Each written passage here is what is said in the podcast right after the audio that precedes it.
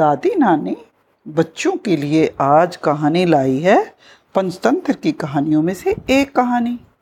कौवों और उल्वों का युद्ध। बच्चे कहानी सुनने के लिए तैयार हो जाएँ। एक घना जंगल था। उसमें बरगद का एक पेड़ था। उस पेड़ पर बहुत से कौवे रहते थे।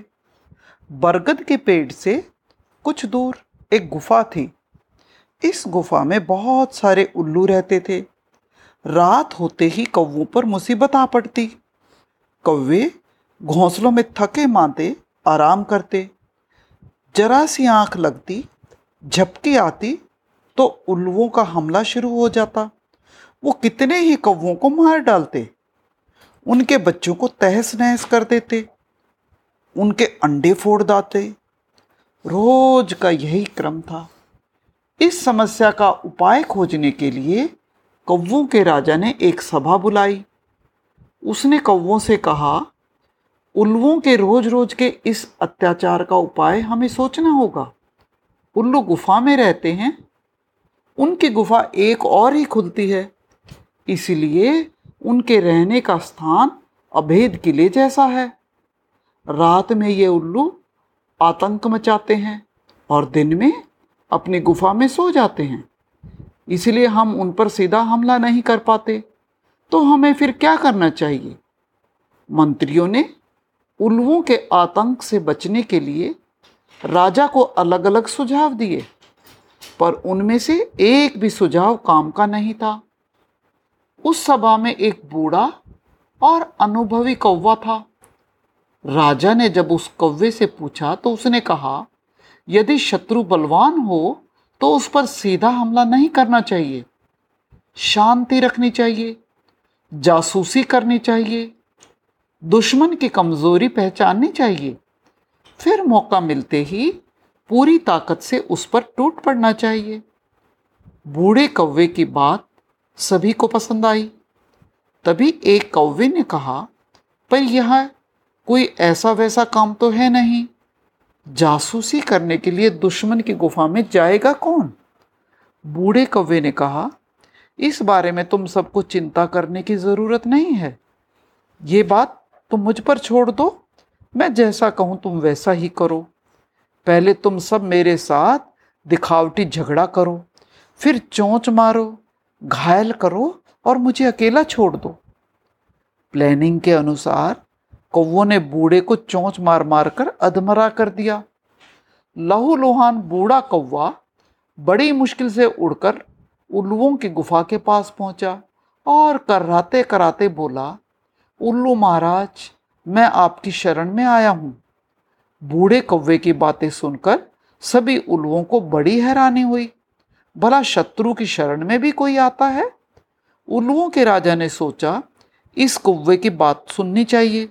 हो सकता है ये कोई भेद की बात जानता है।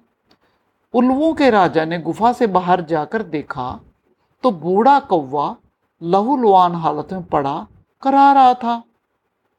उल्लुओं के राजा ने पूछा, क्या तुम्हें उल्लुओं से डर नहीं लगता? शरण के लिए तुम हमारे पास ही क्यों आए हो? बूढ़ा कौवा कराता हुआ बोला, वहाँ से भाग न आया होता तो कौवे मुझे मारे डालते। मैंने उन्हें सुझाव दिया था कि उल्लू महाराज बलवान हैं, इसीलिए तुम लोग उनको राजा बना लो और उनकी अधीनता स्वीकार कर लो। ऐसी सच्ची सलाह देने के कारण मेरी ये दशा उन्होंने ऐसे कर दी है। ये तो बिल्कुल विभीषण के जैसी दशा कर दी है। विभीषण रावण का भाई था, फिर भी देखो वो राम की शरण में ही उसको जाना पड़ा। अब मुझे शरण न देनी हो तो न दीजिए। मुझे मार डालना है तो मार दीजिए। जैसी आपकी मर्ज़ी। यदि आप मेरी मदद करेंगे, मुझे शरण देंगे तो मैं कौवों को मारने में आपकी मदद ज़रूर करूँगा। सभी उल्लू, बूढ़े कुए कौवे की दुख भरी बातों में आ गए। उसे शरण दे दी। अपनी गुफा में रहने के लिए कहा। बूढ़े कौवे ने उल्लू महाराज का आभार माना और कहा मैं गुफा के अंदर रहूँगा तो कौवे मुझ पर शंका करेंगे। फिर मैं ठहरा आपका दुश्मन।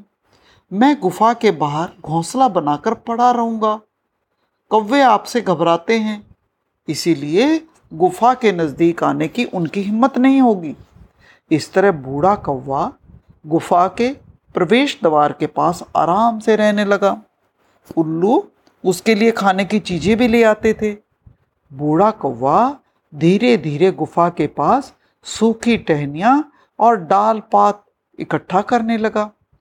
उल्लुओं ने सोचा, बेचारा बूढ़ा कौवा घोंसला बनाने के लिए ये सब चीज़ें इकट्ठी कर रहा है। थोड़े ही दिनों में उल्लुओं की गुफा के पास सूखे पत्ते डाल पात का ढेर लग गया। एक दिन बूढ़े कौवे ने देखा, पास में ही कहीं आग लगी है। दिन का समय था। इसलिए सारे उल्लू दुबक सो रहे थे। उल्लू दिन में देख ही नहीं सकते हैं। बूढ़े कौवे ने सोचा, ये बहुत अच्छा मौका है। बूढ़ा कौवा उठा और वो कौवों की जगह पर पहुँचा। कौवों के राजा को प्रणाम करके बोला, हमला करने का समय आ गया है। उल्लुओं की गुफा के दरवाजे में मैंने आग पकड़ने वाली चीज़ों का ढेर लगा दिया है। गुफा से थोड़ी दूर एक जगह आग लगी हुई है। वहाँ से हम एक सिरे पर जलती हुई लकड़ियाँ ले आएँ और उल्लुओं की गुफा के दरवाजे में डालकर आग लगा दे। सभी कौवे फटाफट उड़ चले। अपनी अपनी चौंच में सुलगती हुई लकड़ियाँ लाकर गुफा के दरवाजे पर डालने लगे। सूखी लकड़ियों और पत्ते को आग पकड़ने में कुछ देर नहीं लगी। थोड़ी ही देर में आग की लपटें उठने लगी।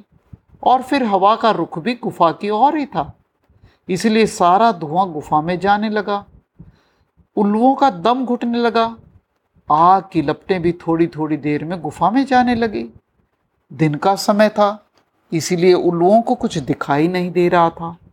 धुएँ के कारण दम घुट रहा था। अंत में बचने के लिए उल्लू उड़ने लगे, पर बाहर निकलते ही वो सीधे आग में गिरने लगे। घायल उल्लुओं की चीख पुकार से गुफा भर उठी। जो उल्लू गुफा के अंदर थे, वो दम घुटने के कारण मर गए। तो उल्लू बचने के लिए बाहर निकले थे, वो आग में जल मरे।